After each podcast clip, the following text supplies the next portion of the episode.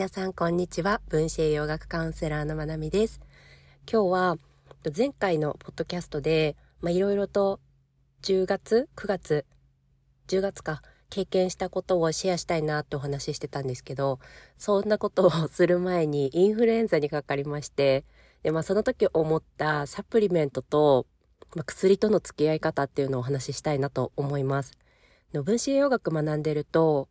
こう体調を崩した時に取るべきサプリとか取らない方がいいサプリみたいな話もあったりしてでそういうものとあと薬を飲むタイミングってどうしたらいいのかなっていうのを過去の私はすごく悩んでいたところで、まあ、今回自分でインフルエンザを経験してみてなんか全然そんな悩むことじゃなかったなっていうふうにの気がついたというか自分の考え方がシフトしていたことに気がついたので、それをシェアしたいなと思います。もうインフルエンザでアメリカだと対してあのタミフルとかリレンザみたいな特別な薬が、まあ、あるにはあるんだと思うんですけど、あの特にインフルエンザになったら必ず検査してタミフルを飲んでっていう決まりというかそういうメインの治療法みたいなのは特にないんですね。風邪かインフルエンザかみたいな感じで、薬局でも普通にインフルエンザ用の薬が売っています。まあ、それも タミフルみたいな何日間必ず飲まなきゃいけないっていうよりかは、風邪とインフルエンザの簡易的なクイズもネットで受けれたりして、の突然熱が出てとか、熱が40度以上でとか、39度以上でとかサイトによって結構違ったりはするんですけどそういう検査を受けてじゃああなたが薬局で買うべき薬はコールド風邪用の薬じゃなくてフルインフルエンザ用ですねみたいな感じでの商品の案内がされたりっていう感じです。なので今回私も別に病院は行っていないので確実にインフルエンザかはわかんないんですが症状的にはインフルエンザだろうなと思っています。で、多分、多分ですけど、あんまり自分の記憶が頼りにならないんですが、人生でインフルエンザかかったのが今回が初めてな気がします。私は20代前半の頃かな、後半かな、の毎年ノロウイルスをやるっていう時期があ、時期というか、数年間があったんですが、それ以降、特に流行りのものにかかったりっていうことはなく、まあ、今回、初めてなんじゃないかなと思いますが、めちゃめちゃしんどかったです。もうすっごい熱上がって、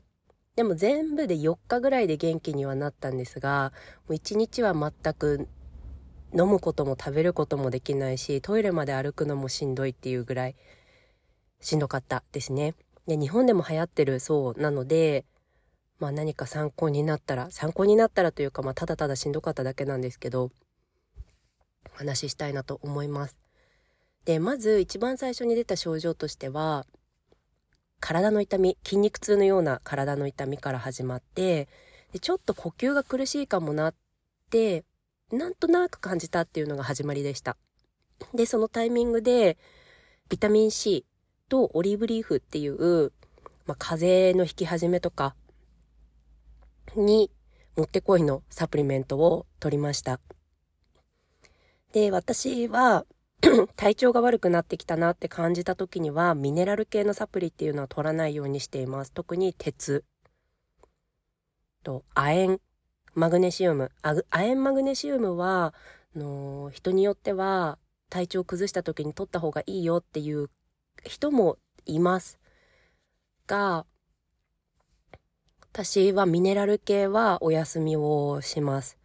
どっちがいいかわかんないです。なんかその時の体調の状態にもよるし具合にもよるし普段の栄養状態にもよったりすると思うので私はどっちがいいとは分かんないですが今のところはミネラル系をお休みするようにしています。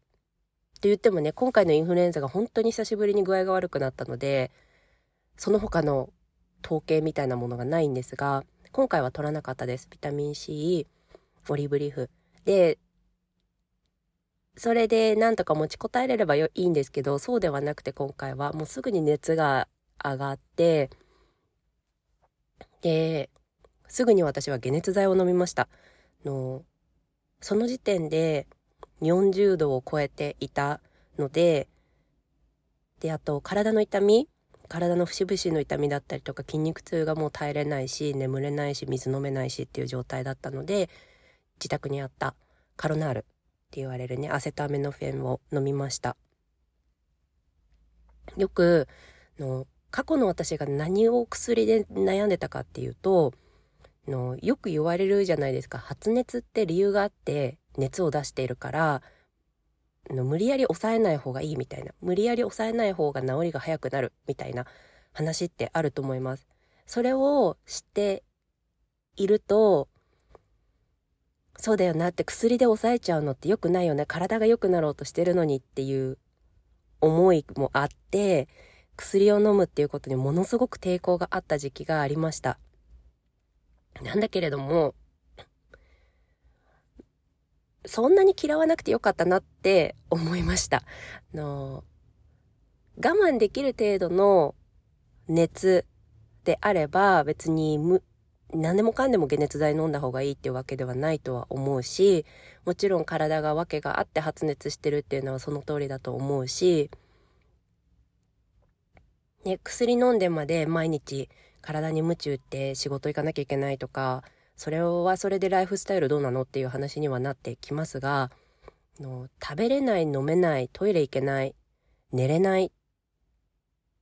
ていう時は熱が出てることで体が良くなっていくっていうのとは反対に熱が高すぎて体の状態が良くなれない。例えば水飲めなくて脱水になっていくとか食べれなくって回復するエネルギーが全くないとかそこを天秤にかけた時にちょっと熱を薬を飲んででも下げてあげた方が体の回復が全体的に見て早くなるんじゃないかとかその方がプラスに働くことが多い場合もあると思います。私はお医者さんでも何でもないから本当に一般人の経験談でしかないですが、の熱にうなされてまで頑張って耐える必要はなかったな過去の私って思います。でこれはのお子さんに対しても言えることなのかなって思います。の子供はやっぱり自分で薬を飲む飲まないっていう判断ができないから症状を見てドクターに見てもらってそれに従ってお父さんお母さんが薬をあげるっていうことになると思うんですがのね、できるだけこう自然な子育てをしたいとか、できるだけ、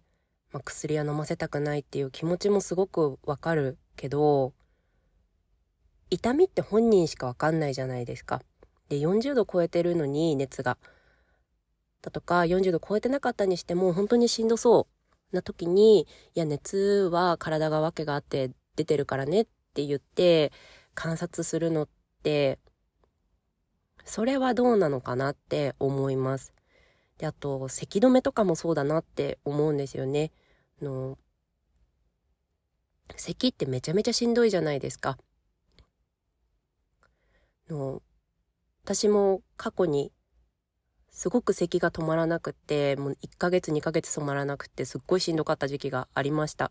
もう20代前半だったかな。で、最終的にその時は、まあ、漢方を飲んだりとかしても全然ダメで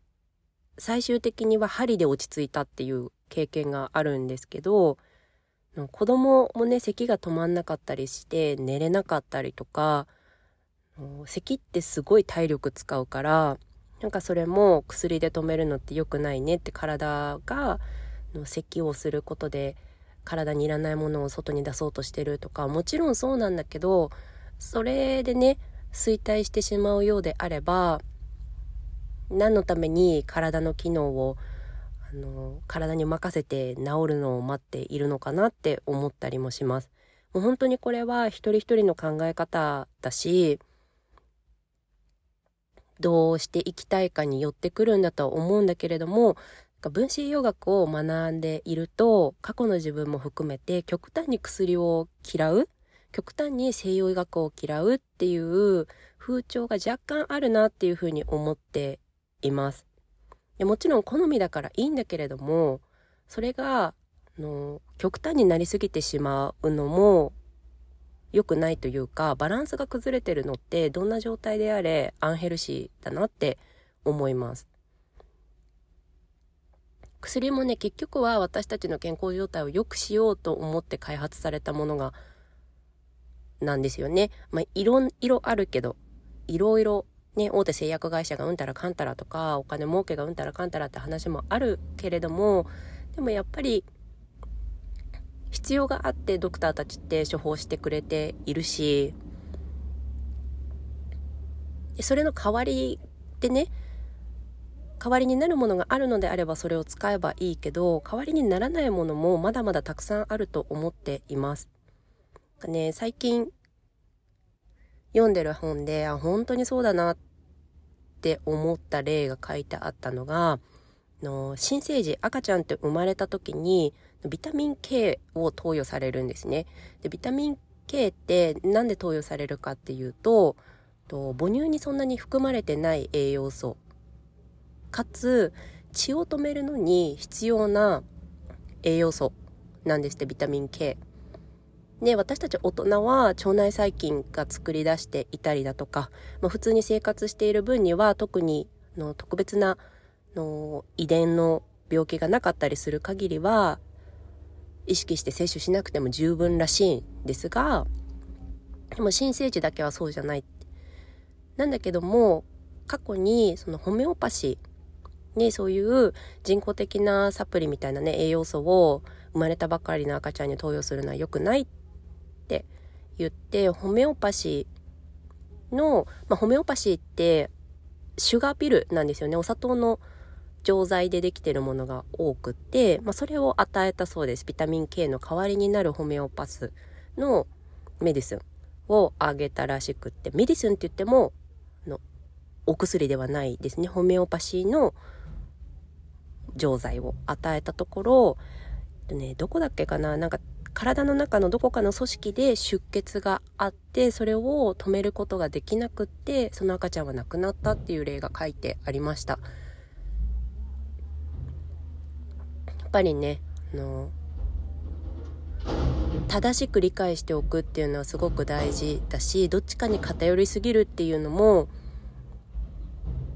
気をつけていきたいところだなって改めて思ったりしました。やっぱりねじゃあ西洋医学が絶対なのかってじゃあ何でもかんでものちょっとでも発疹できたらステロイド塗ってちょっとでも咳したら咳止め飲ませて解熱剤飲ませてってやるのがいいかって言ったらそうじゃないしだけどある程度の症状がね強く出てきた時にそれを我慢させて体調を悪化させてしまうのがいいのかっていうとそうじゃないと思うしそこのバランスってすごく大事だなって思いました。